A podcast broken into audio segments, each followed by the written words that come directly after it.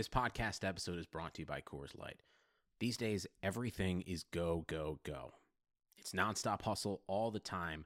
Work, friends, family expect you to be on 24 7. Well, sometimes you just need to reach for a Coors Light because it's made to chill.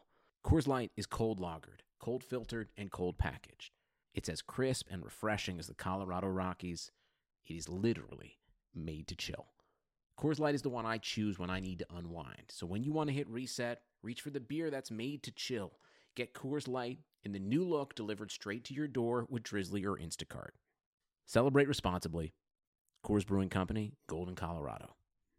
What's going on, everybody? Welcome back to the Gino Time Podcast here on the Blue Wire Podcast Network. We're brought to you by Bet Online. My name is Tom Westerholm. Today I'm joined by Nicole Yang and Chris Grenham. Danny Ainge made his weekly appearance on 98.5, the Sports Hub with Toucher and Rich. What did you guys think of what he had to say and, and just kind of where he sees the state of the Celtics right now?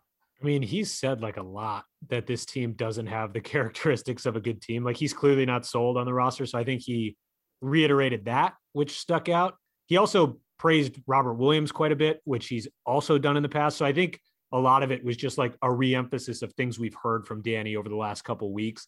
But nothing like groundbreaking. That being said, he's clearly not sold on this roster as he shouldn't be. I think the quote about them not having the characteristics of a good team and them struggling with consistency and closing out games, I think that was the most noteworthy soundbite to me. Definitely. I wrote down like three quotes. That was one of them. And then and then when he was talking about their four game win streak ahead of the All-Star game, he was like, those weren't great wins. We didn't play great which yeah. fair like i agree but it's like he has opportunities here to twist things to a little bit more of an optimistic tone. Like he could say yeah like we're having trouble closing out games but i think we're still a good team or i i think we just need a little bit more time together or like something like i think we have the right attitude. Like he could throw in just generic praise. He could easily say i feel like the results don't necessarily reflect what we have and he just isn't interested in making that point like at all exactly. Exactly. Some of the stuff he said was pretty pointed. Like he, he's, he kind of mentioned that they have no resolve. I thought, Grenham, what you mentioned, that was one of the big things that stood out to me too, was that this team has good players, but I think the exact quote was something along the lines of this team has good players, but they're missing what makes a team good. I mean, you're not going to hear something I, I, feel like that pointed all the time from mm-hmm. NBA decision makers saying like, like basically like I mean these guys just kind of don't have it. Like yeah, like you guys are talented, but like this year they just don't have it. And I'm not sure necessarily who that's directed at. Like I don't think he was saying that at Tatum and Jaylen. We've talked about it before. I don't know what more those guys could reasonably be expected to do this season to make this team good. But the Celtics are just truly like like even beyond the fourth quarter struggles, the Celtics have been like one of the worst teams in the league in crunch time. So that they're just not closing anybody out. And I really thought last night's game was a good example of this against the Cavaliers, where the Celtics rallied. They had a real chance to take a lead or, or just to, you know, to tie the game. And then obviously they have better players than the Cavaliers. Like, you know, Jaylen and Jayson are better than anybody on the Cavaliers. And they just didn't, you know, they, they couldn't close it out. They got themselves to within three and they couldn't close it out. And sure, some of that is tired legs and everything. But at the same time, I feel like it's kind of, you know, indicative of what this team has been all year. It's just a team that doesn't close anybody out that, that can't get it done down the stretch. And that it sounded like that's something that Danny has really noted and is probably getting kind of fed up with. Yeah, I think it's impossible not to get fed up with that lack of resolve because I think that's what that comes back to.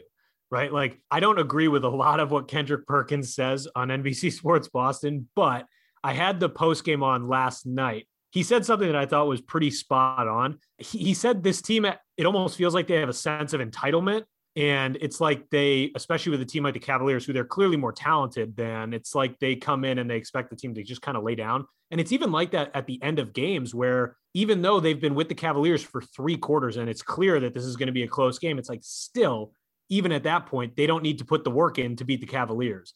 And it's like they just kind of lay flat. It's really, it's extremely, I don't know, it's ugly. it's not a great trend. It's weird because we're having the same conversations about this team that we had about the 2018-19 season, but this team is so much worse. So it's even yeah. like more of an indictment on how bad their effort is because the 2018-19 season, the players, I guess, had reason to have a sense of entitlement, especially with all like For the sure. preseason coverage that they got. This year, though, like you would think that they would embody a typical Celtics team Okay, so here's my question about that though: is Do you guys think it's entitlement or do you just think they're not that good? I kind of think it's the latter. And I know they have two stars on the team, but I like when I look at this team, I don't necessarily see a bunch of guys who are just kind of being lazy and stuff like that. I more see just uh, like they look mechanical. Like the, the, pieces don't look like they really fit together. Every time up, it's it, they're hunting mismatches and you know they're trying to go one on one and like they have good one on one players, but I don't necessarily think that it's it's that they're not trying. It's just like nothing seems to fit together. And, and when you talk about an identity, like the 20, okay, so for example, the 2016 17 Celtics, their identity was Isaiah Thomas and a bunch of tough dudes. They, they would scrap, they would, and then down the stretch, they would just give the ball to IT and let him do his thing. But like this team doesn't have any of that. Like they don't have an identity. And I don't know that, that that's, necessarily i don't know who that's an indictment of. It, it just feels like it doesn't feel like to me that they're not trying. It just kind of feels like they're not that good and they don't know who they are they just lost to the Cavaliers and they were down by four in the like at the end of the fourth quarter. Like once you get to that point, like I know we're sort of talking like abstracts right now, but like if you have a strong identity, like if you have an actual like desire to win that game, as the Celtics, they should have been able to win. Like I know Kemba was out because of the second night of a back to back, but like I think the reason why the identity thing I buy into a little bit more is because of how poorly they're performing against the bad teams. No, and I agree 100%. And that's why I think it's less about the effort and like the entitlement as much as it, it is the identity thing. Because if you look at the Cavaliers, they do have an identity. They give the ball to Collin Sexton or Darius Garland. They are a young team that's just like, you know, we're going to come out and throw some haymakers and hopefully something lands. And then when it lands against the Celtics, the Celtics don't have sort of the identity to collect themselves and be like, okay, it's the Cavaliers. We can beat this team. I think the two are are tied together because I watched that game last night and the Celtics are not a good team. Like they're sure in the grand scheme of things, they're a fine team. But from the Celtics like standpoint and what the Celtics and Celtics fans come to expect, they're not that good, right? And I think that creates a I think entitlement is a little bit of a harsh term. I would more so go like unmotivated. I can't watch that game last night and look at the way Jaylen Brown and Jayson Tatum are going through certain stretches and say those guys are motivated every possession. And I think a lot of that comes from the fact that they probably realize, hey, we're not that good. We need some help here and we're not that good. So I think it's completely one might be a result of the other. And I think last night was kind of a prime example of that.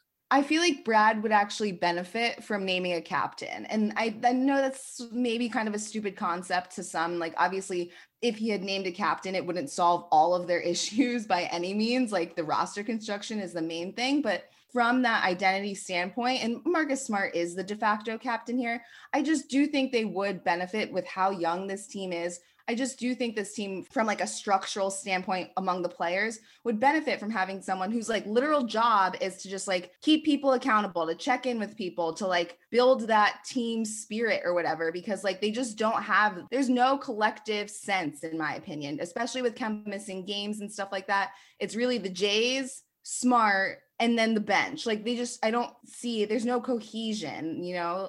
Celtics yeah. signed Jason Varitek. So I, I can see that argument sort of from a structural perspective, in that if the Celtics were had somebody who was a captain whose job the whole season was to sort of build that, like you know, so you start from square one and then you build it up.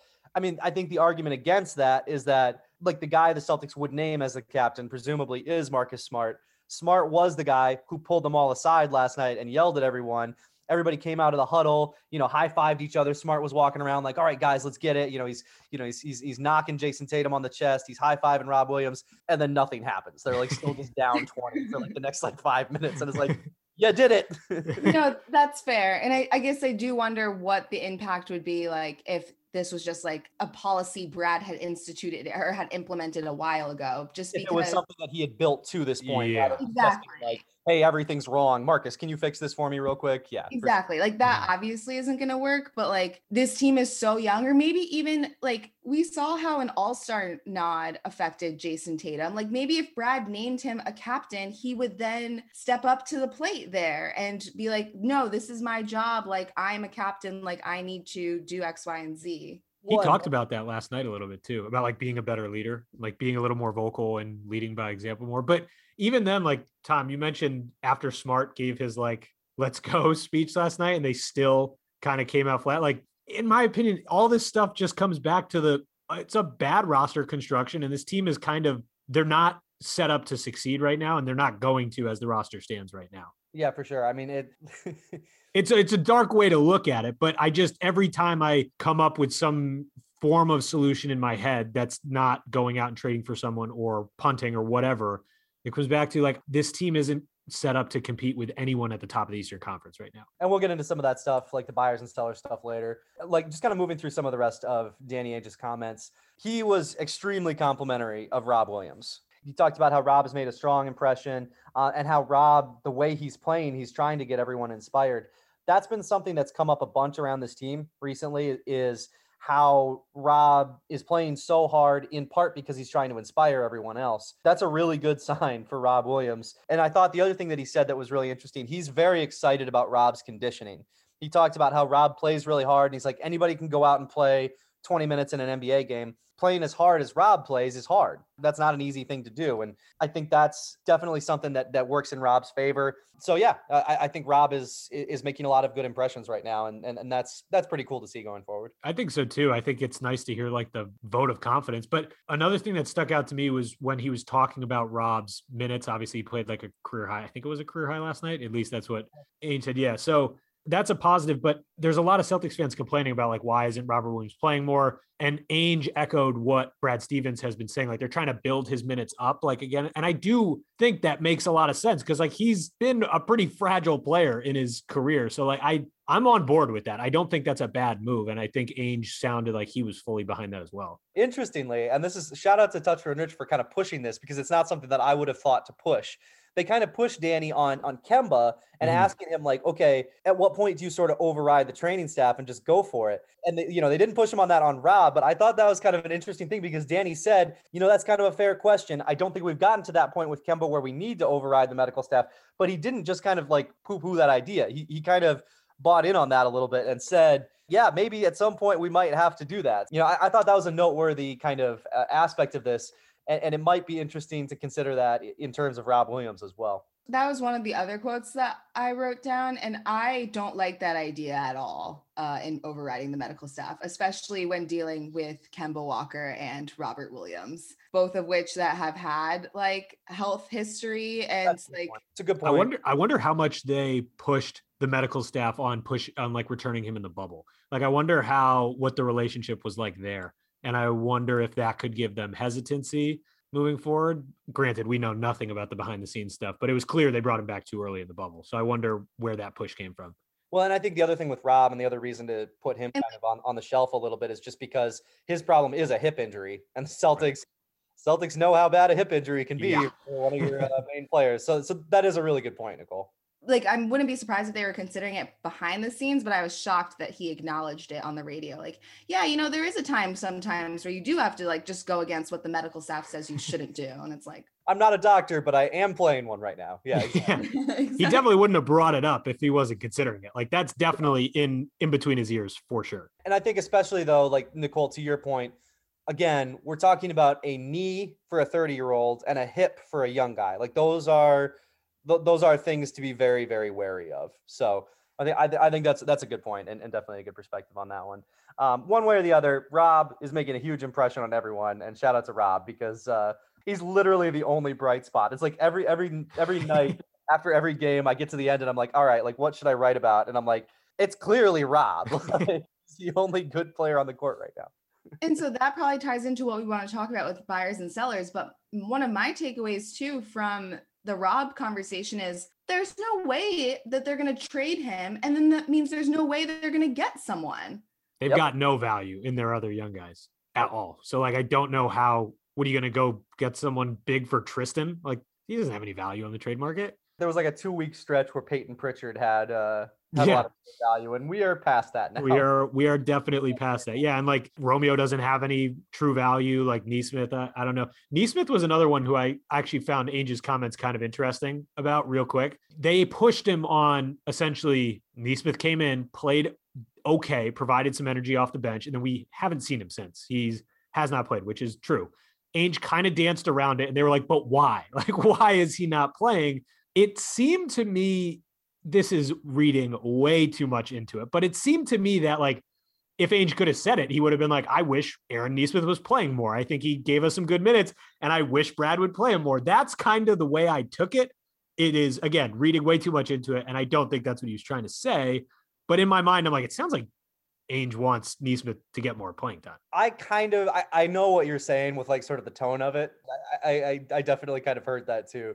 Ainge's Ainge's point was was pretty good that Nesmith can't bring the ball up, and they Yeah. want they want to take some of the uh, playmaking pressure off of Jaylen and Jayson, since that's yet another thing that they have to do for this team. So so that made sense to me. I also kind of wonder if like the problem with Nesmith is just that he like the thing that they kind of need him to do he can't do right now, which is make shots. Like Yeah. if he was making three pointers, if he was making spot up three pointers, he would be on the floor a lot more. And he's just like he's just not. No, He's not He's- reliable at all. So he's also not reliable on defense either.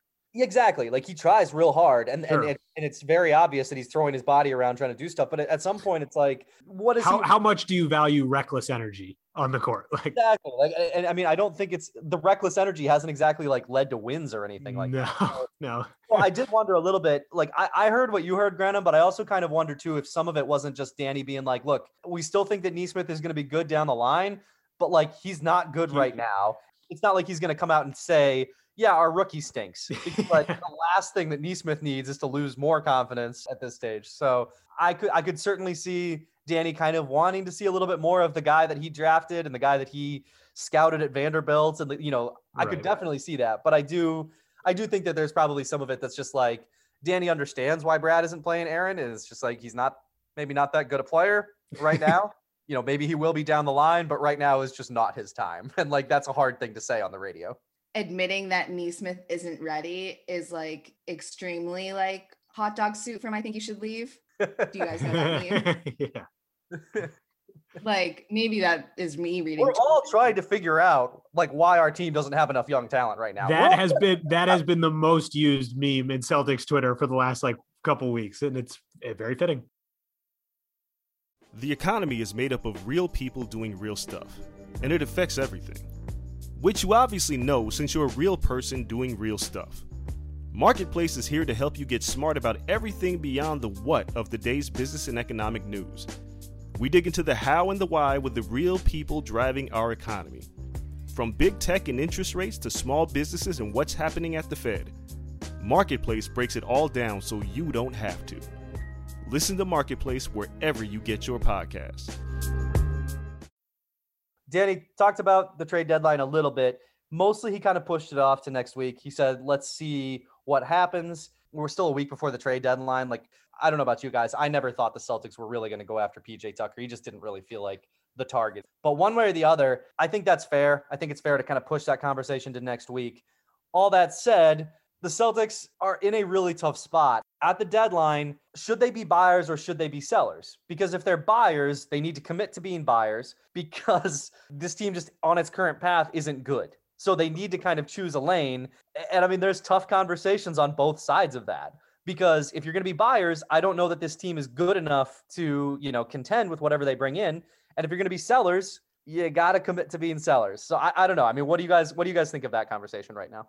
I mean, the buyer's angle just doesn't make sense to me because not only is it the contention question, but it's also like, how were they going to acquire any of these players? Yes. The value that they have in their young guys just isn't going to be able to get anything done. Say they they have an opportunity to go get Harrison Barnes, which I think is the most likely buy candidate. If they have the opportunity to go get Harrison Barnes, that could help beyond a little bit beyond this year. So I see that as a suitable buy candidate. Outside of that, I'm with Nicole. I don't understand the buy option because no one is out there that is actually a realistic target with what you're what you can offer teams that's going to put you into contention. Like PJ Tucker for the Bucks that helps them. That helps their closing lineup. They can now play small. Like it makes a ton of sense there's not a situation out there where the Celtics can go grab someone realistically grab someone and hey we're suddenly in contention in the Eastern Conference the problems with the Celtics are, are so widespread. You can talk about how the Celtics need depth. That's definitely true. But that's not the only problem going on here. There's a, there's a lot of stuff kind of going wrong. They don't just need one player, they need like Exactly. Yeah two to three, maybe four players. Well, let's talk about two to three to four more players. I'm thinking something like Terry Rozier, Gordon Hayward, and Al Horford. That might really help. One of the guys that I think kind of illustrates how difficult the Celtics position is is John Collins. So if you went and got John Collins, you would then have to pay him next season, which would mean that you are committing, you would have to commit enough assets to go get him. And then you would have to commit enough money to him that he would stick around next season, which would mean that you are then locked in on Jaylen Brown, Jayson Tatum, and John Collins as sort of your core moving forward. Do you feel like that's a championship team? Because I don't. And I think that's one of the major problems here. So then you look down the road and you're like, okay, so John Collins is probably maybe him or like Vucevic are probably like the realistic good players because we're, we're excluding Bradley Beal here. So if you're a buyer, yeah, like Grenham said, then you go to Harrison Barnes. And it's like, okay, so what are you trading for Harrison Barnes? Probably he's probably not going to be that cheap. There's going right. to be a bunch of teams that want to go get a six foot eight guy who can create off the dribble a little bit and score from three. So you go get Harrison Barnes. Let's assume you can hang on to Marcus Smart is Marcus Smart, you know, Kemba Walker, Harrison Barnes, Jaylen Brown, Jayson Tatum, a contending team. Not from what we've seen. Maybe something works there, but that's a lot of, you know, whatever you're going to trade for Harrison Barnes, that's really risky. Collins kind of exemplifies that though, because he really does show you like whoever you go get not only needs to be like help you contend this year, like he kind of needs to help you contend in the future. And just the guys who are available, I think the Celtics would be putting themselves in a tough financial position while still not being contenders. Yeah. Also, you talk about Collins, like then you have to try and probably move Kemba Walker down the road. And that's yep. not an easy feat. And on Harrison Barnes, like I totally agree with you that he's not going to be as cheap as a lot of fans think he is. Like Monte McNair is not just going to give Harrison Barnes away. He's been a very good player for them. And also, there's no one else on the market. And he knows that. So, like, he's not going to come cheap. And I'm 100% with you that these core groups it doesn't bring you to the next level. It really doesn't. And that's what I keep coming back to, which the true brain of mine just wants this team to tank and go get a lottery pick and go get Cade Cunningham, but that's not going to happen. So I, I'm conflicted in how to approach this because I don't think they're going to be sellers because that's just not the way this team approaches. So I think they're going to make like a mid-level deal, but I don't think that's a useful move at all. I don't think that gets you anywhere. It's just a temporary fix. I don't know for I don't I don't really know because at this point similar to what you were saying tom like they almost have to think about next season yeah and just how are they going to contend next season? Because this season's kind of a wash at this point. Like obviously they're still going to try and they're still going to do what they can hold out whatever hope you want. So it's like you have to think about okay what can we do next season that will actually contend? And like what is what is that answer? I don't really know. Like in hmm. terms of like a, a long term move. Like I think it's trading for Bradley Beal. And I know we've talked about that a lot on this podcast, but they need to either get a high draft pick or trade for another good player. It's so true. What other moves in the sh- I'm talking like the next year. What other moves are out there that could take them to the next level? Is I think the question we're asking. And Nicole's right. There's not a whole lot else out there other than the guy in Washington. All right, so let's tease it out, right? If you're going to commit to being a buyer, I think Nicole's exactly right. Like you have to, and maybe this doesn't happen until after the season, but I think you have to commit to going and buying a superstar, or at the very least, like a superstar adjacent guy. And Bradley Beal is that. That's the buyer move, right? And the seller move, if you have to commit to one or the other, selling doesn't work if you're just trading Daniel Theis or Tristan Thompson or whatever it is. You can sell that, but you're not getting much for it and you're certainly mm-hmm. not getting what you need to become a contender. Before I don't know, before people get mad at us, I mean, like Daniel Theis is a good player. It's just that like he's not the player the Celtics need to contend right now, obviously, because here we are. So, what does selling look like to you then? I don't know, because you can get super spicy with it. like, you can get spicy with it, but they're not going to go the spicy route. And like, yeah, and if they don't go the spicy route, like, sure, they're going to trade Tristan Thompson to the Raptors for a second rounder and maybe Aron Baynes if that's best case scenario. Like, there's no value in what they're what they, what they might sell. What are the levels of selling here? I wouldn't even consider trading Tristan Thompson selling because that's just like yeah, yeah, yeah. So, so you, like so let's say you're let's say you're really selling, right? Like, and this is not what the Celtics are going to do, obviously, and it's it's not even like necessarily what I think they should do, but like you go super seller mode, you have the pieces to go like really young. At some point, the 2018-19 season and all of the fallout from that really did like kind of poison the water here. That I was mean, a trajectory changer for sure.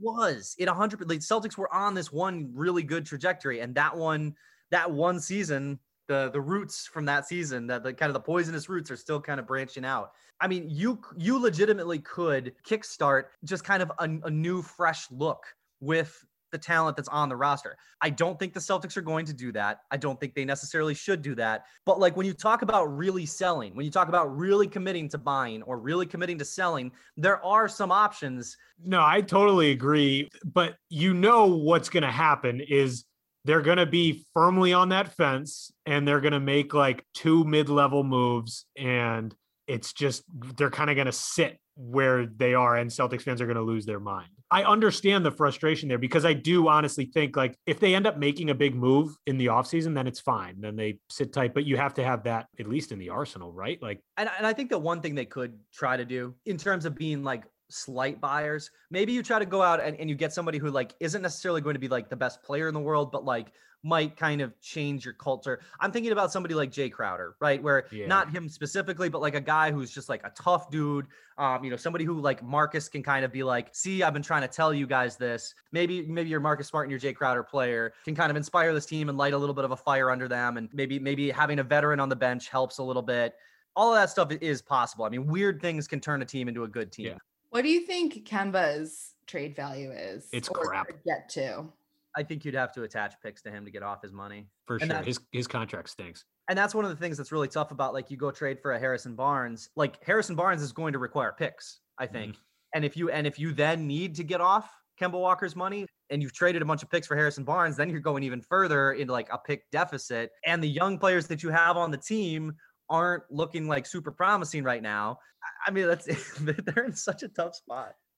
So what? Kemba has two years left, right? After this season, Carsen Edwards has two years left. My point is just that they're gonna have some turnover in two years. I don't know. Maybe that is then when the window starts, and right now you just try and like you can't do, do whatever you can to help. I don't, I don't think you can reasonably do that because I mean, think about like in the in the abstract, sure, maybe it makes sense to to, to build that way. But then you think about like the concrete, like January 29, 2022, when the Celtics are taking and they've lost like their fourth game in a row. And this one was to like, like, like they, they lost another game to the Washington Wizards. And like Jaylen Brown and Jayson Tatum are, are like, you know, facing the media yet again after yet another frustrating loss. And it's like, it's been like a year and a half of this crap. I, I just don't think that you can, I don't think you can kick the can down the road that far without really kind of risking some things. That's fair. Speaking of losses, I wanted to mention earlier that the Celtics have not done Danny any favors with his radio interviews because they have lost on the past one, two, three, four, five Wednesdays. it is so unfortunate for Danny. to the Hawks, to the Hawks again, to the Kings, to the Spurs, and the 76ers. And they lost to the Jazz on a Tuesday, but that was all before the All Star break. So it's just hilarious that they managed to lose. And then Danny has to go on the radio and just be like, I don't know, guys. So they lost to a bunch of mid teams and then they're like rival. and then like he had to immediately go on the radio. And just talk. nightmare fuel for Ainge to have to go on Boston sports radio after that. Just when he thought it couldn't get any worse, he starts getting questions about his high school girlfriend. Jesus. Danny's sitting there with his non-alcoholic beverage and it's just like, come on. I just thought that was funny. But yeah, I don't know what they're gonna do. They're in like a tough spot. I would say if I had to make a guess as for this trade deadline, like they're gonna stand pat. I think what they're gonna do um, is probably make a couple of you know kind of smaller moves to maybe like to kind of to just to kind of see if you put a couple of veterans who you know can play in the NBA on this team, like what does it look like? I think when you start talking about like you have to be a buyer, you have to be a seller, realistically, we're probably talking about the offseason for that. Yeah, right. Like, exactly. You don't have to be a buyer or seller at the trade deadline. Like you can finish out this season, be a little disappointing, and then go into the offseason and try to start fresh. Like that's reasonable to me. I could see them. I mean, you know, Garrett Temple's name gets thrown around a lot. I, I, I kind of see him as like kind of that placeholder, somebody who will be in the rotation and, and will kind of push some of these guys who shouldn't be in the rotation out a little bit. Something like that might make sense. And then maybe you can get a, a better idea of what Jaylen Brown and Jayson Tatum look like in the postseason. I, I but I, I'm with Nicole in kind of the larger point where I don't think they're going to make like a major move. I just don't see the point in it. There is if, none unless unless you unless you're getting somebody with the TPE that you think you know is is really going to be an impact player. No, I, I totally agree. That Garrett Temple archetype is like spot on in my opinion. It's a vet who's on like a short term deal, who's making like five million bucks and they can come in and make him that short term, potential short term fix, that little band aid that can then get you to finish off the season. Maybe it sparks the team. Like you said, you add a veteran or two into the rotation and maybe it sparks something. If it doesn't, well, that's okay. You still kind of just like push through. You didn't act as a seller or like blow anything up. And then you go to the offseason and that's when you make the real buy buyer seller decision. Tom, like you said, that's when the time to decide about change comes into play. Then you have to start making the really tough calls. Because you're not going to do it at the next trade deadline next year if things are fumbling again. Like that's just not that's not the way teams operate. The, this offseason, I think, is really when you're going to see the trajectory that this organization wants to go. There's no point in doing it right now. Danger Cart might get mad at us, but I think that that might be part of the argument in, in favor of waiting until the offseason is mm-hmm. they haven't picked a direction yet. And you don't want to like like make a huge move if you haven't picked a direction yet. And and that right move isn't out there. Say they do make it or say we're going in this direction. This is the move we're going to make. It's going to be a half-assed move because the market sucks and they don't want to do that. So that's just not a worthy investment. Agreed. I, I, are we the most doomer podcast? I don't know if we are. There's a difference between doomer and realism, I think. The current state of this roster, like the way it's constructed and the outlook within the Eastern Conference, like it's not good. I don't think we're being yeah. doomer when we're actually just kind of pointing out the realistic aspects of like the way this team's set up and the way they're not, they can't succeed in this Eastern Conference right now. It was so telling last night because on one screen you have the Celtics shitting the bed against the Cleveland Cavaliers. And then you have the Philadelphia 76ers and Milwaukee Bucks going toe to toe in this incredible like defensive matchup. Like good luck 100% 100% you have the, the the the bucks and the sixers going at each other in this incredible matchup and neither of them is the best team in the eastern conference yeah exactly just just brutal. Danny Ainge is watching that game while watching his team lose to the Cleveland Cavaliers, knowing that tomorrow morning he has to go on Boston Sports Radio. Just a horrible, horrible Wednesday night. And it's funny because I mean, I always felt like kind of a homer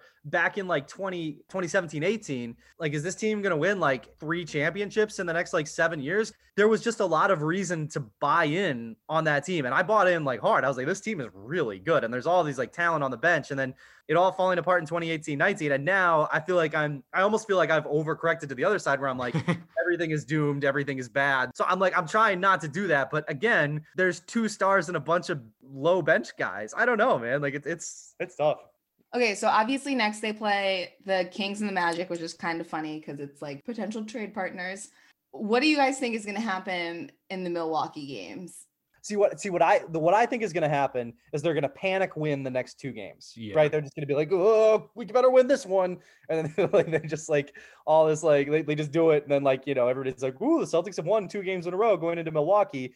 And then they lose two games against Milwaukee because Milwaukee's just a much better basketball team. I think they just go two and two they're just a Midland basketball team. I think they're going to continue to be a Midland basketball team. The panic wins are so accurate. They're going to win the next two because the Kings and the Magic stink. They're going to need to do the old All Star break. These next two games will determine the rest of our season, whatever. And they're going to win them. And then they could easily split the Milwaukee back to back just because Milwaukee. Milwaukee in the first half last night against Philly was terrible. So if Milwaukee hits a lull in one of those games, sure, they could win, but it's not going to mean anything. This team's still not going to contend. Like it's it's not really going to change the status of where this team's going. I hope everybody has a much better weekend than the Celtics are going to have. And uh, feel free to uh, get in touch, yell at you know me, Nicole, or Grenham in the DMs if you think we're being too doomer, or if you think we're being too positive, because I know there's a lot of Celtics fans who actually feel worse about this team than we do. So please feel free to reach out. Thank you to everybody for listening, and we will talk to you all again soon. Sugar Ray Leonard, Roberto Duran, Marvelous Marvin Hagler, and Thomas Hearns. Legends, whose four way rivalry defined one of the greatest eras in boxing history. Relive their decade of dominance in the new Showtime sports documentary, The Kings, a four part series premiering Sunday, June 6th, only on Showtime.